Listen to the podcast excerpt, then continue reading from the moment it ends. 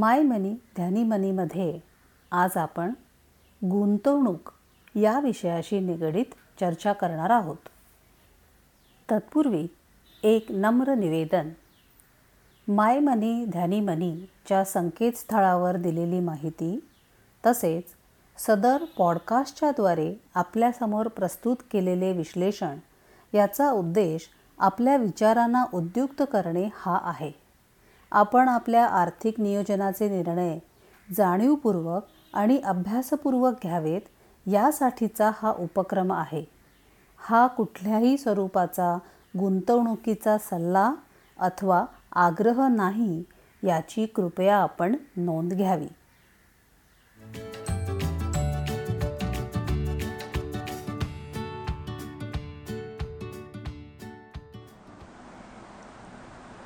सत्तावीस सप्टेंबरला आपल्याकडे नॅशनल डॉटर्स डे साजरा करण्यात आला.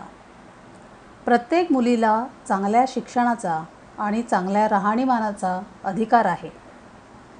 बेटी बचाव आणि बेटी पढाव या अंतर्गत भारत सरकारकडून दोन हजार पंधरापासून सुकन्या समृद्धी योजना खुली करण्यात आली आहे. सुकन्या समृद्धी योजनेमध्ये मुलीचे आईवडील किंवा तिचे लीगल गार्डियन मुलीच्या नावे गुंतवणूक करू शकतात. या योजनेमध्ये गुंतवणूक सुरू करताना तुमच्या मुलीचे वय दहा वर्षापेक्षा कमी असावे लागते. गुंतवणूक सुरू करण्यापासून एकवीस वर्ष तुम्ही या गुंतवणुकीमध्ये गुंतवणूक सुरू ठेवू शकता. एका मुलीच्या नावे फक्त एकच सुकन्या समृद्धी योजना खाते असू शकते. एका कुटुंबामध्ये जास्तीत जास्त दोन सुकन्या समृद्धी खाती असू शकतात. याचा अर्थ काय? तर जास्तीत जास्त दोन मुलींसाठीच ही योजना वापरता येईल. सध्या सुकन्या समृद्धी खात्यावर सात पूर्णांक सहा टक्के म्हणजे सेवन पॉईंट सिक्स टक्के व्याजदर दिला जातो. हा व्याजदर स्थिर नाही आहे आणि दर तीन महिन्यांनी सरकारकडून हा व्याजदर बदलला जाऊ शकतो. सुकन्या समृद्धी योजनेचे खाते उघडण्यासाठी तुम्ही तुमच्या नजीकच्या पोस्ट ऑफिसला किंवा या योजनेसाठी नोंदणीकृत बँकांना भेट देऊ शकता. खाते उघडण्यासाठी केलेल्या अर्जासोबत मुलीच्या जन्माचा दाखला जो मनुष्य खातं उघडत आहे त्या खातेदाराचे ओळखपत्र घरच्या पत्त्याचा दाखला आणि जर मुली जुळल्या असतील तर त्यानुसार वैद्यकीय दाखला हे सर्व द्यावे लागते. एक हजार रुपये भरून हे खाते उघडता येते. नंतर पुढे दरवर्षी कमीत कमी दोनशे पन्नास आणि जास्तीत जास्त दीड लाखांपर्यंत गुंतवणूक या योजनेमध्ये आपण करू शकतो. तर या खात्याची विशेषता अशी की आईवडिलांना पंधरा वर्ष पैसे जमा करावे लागतात. उदाहरणार्थ जर एखाद्याने आपल्या दोन वर्षाच्या मुलीच्या नावे ही योजना सुरू केली तर या योजनेची मॅच्युरिटी मुलीच्या तेविसाव्या वर्षी असेल. मुलीच्या सतराव्या वर्षापर्यंत म्हणजे दोन वर्षावरती त्याने हे खातं चालू केलं. पुढची पंधरा वर्ष म्हणजे मुलगी सतरा वर्षाची होईपर्यंत दरवर्षी त्याला सुकन्या समृद्धी योजनेत पैसे गुंतवावे लागतील. आता दोन वर्षावरती त्याने खातं उघडल्यामुळे एकवीस वर्षाने ह्या खात्याची मॅच्युरिटी येईल. म्हणजे मुलगी तेवीस वर्षाची होईपर्यंत. म्हणजे सतरा वर्षापासून ते तेवीस वर्षापर्यंत ही सहा वर्ष कुठचीही अधिकची गुंतवणूक न करता आत्तापर्यंत गुंतवलेल्या पैशावर व्याज मिळेल. आणि मॅच्युरिटीला ही सर्व जमा झालेली रक्कम त्या मुलीला परत करण्यात येईल. मुलीच्या अठराव्या वर्षानंतर या खात्यातील एकंदर रकमेच्या जास्तीत जास्त पन्नास टक्केपर्यंत रक्कम तिच्या लग्नासाठी आणि उच्च शिक्षणासाठी काढता येते. जर ही रक्कम उच्च शिक्षणासाठी वापरण्यात येणार असेल तर त्या मुलीचे वय अठरा पूर्ण असणे आवश्यक आहे आणि तिने दहावीची परीक्षा उत्तीर्ण झालेली असणं देखील आवश्यक आहे. ज्या शैक्षणिक संस्थेमध्ये ती शिक्षण घेणार असेल तिथल्या प्रवेशाचा दाखला देखील अर्ज करताना द्यावा लागेल. जरी या योजनेचा कालावधी एकवीस वर्षाचा असला तरी काही प्रसंगांमध्ये हे खाते वेळेआधी बंद करण्याची सुविधा आहे.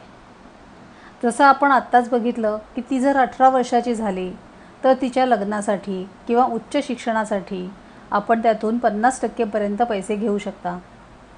किंवा जर तुम्ही जर पाहिलं की मुलीच्या आईवडिलांनी जर ती खातं सुरू केलं असेल आणि जर त्या मुलीचा दुर्दैव दुर्दैवी मृत्यू ओढवला तर मृत्यूचा दाखला देऊन ते खाते बंद करता येते. त्या व्यतिरिक्त जर ते खाते पाच वर्ष कमीत कमी जर चालू असेल आणि काही विशिष्ट कारणामुळे जसं मुलगी आजारी पडली असेल किंवा पालकांचा दुर्दैवी मृत्यू झाला असेल तरी देखील ही खाते बंद करता येते. आधी सांगितल्यासारखं हे खातं फक्त भारतीय नागरिकत्व असलेल्या मुलींसाठीच आहे. त्यामुळे जर काही कारणाने मुलीचं नागरिकत्व बदललं तर ही योजना बंद होते. मुलीच्या आईवडिलांनी तिचे नागरिकत्व बदलल्याच्या एका महिन्याच्या आत खाते बंद करण्यासाठी अर्ज करायचा असतो. या खात्याची अजून एक विशेषता म्हणजे या खात्यात गुंतवलेल्या रकमेवर तुम्हाला सेक्शन एटी सी खाली दीड लाखापर्यंत करप्राप्त उत्पन्नातून वजावट मिळू शकते. या योजनेत जमा होणारे व्याज देखील प्राप्तिकरातून वगळण्यात आले आहे.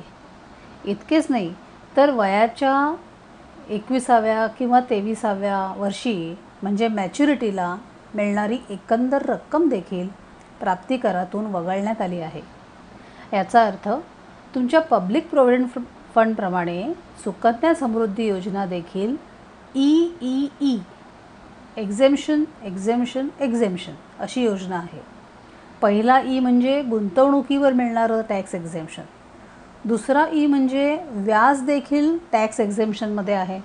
आणि तिसरा ई म्हणजे मॅच्युरिटीवर देखील टॅक्स एक्झेम्शन उपलब्ध आहे.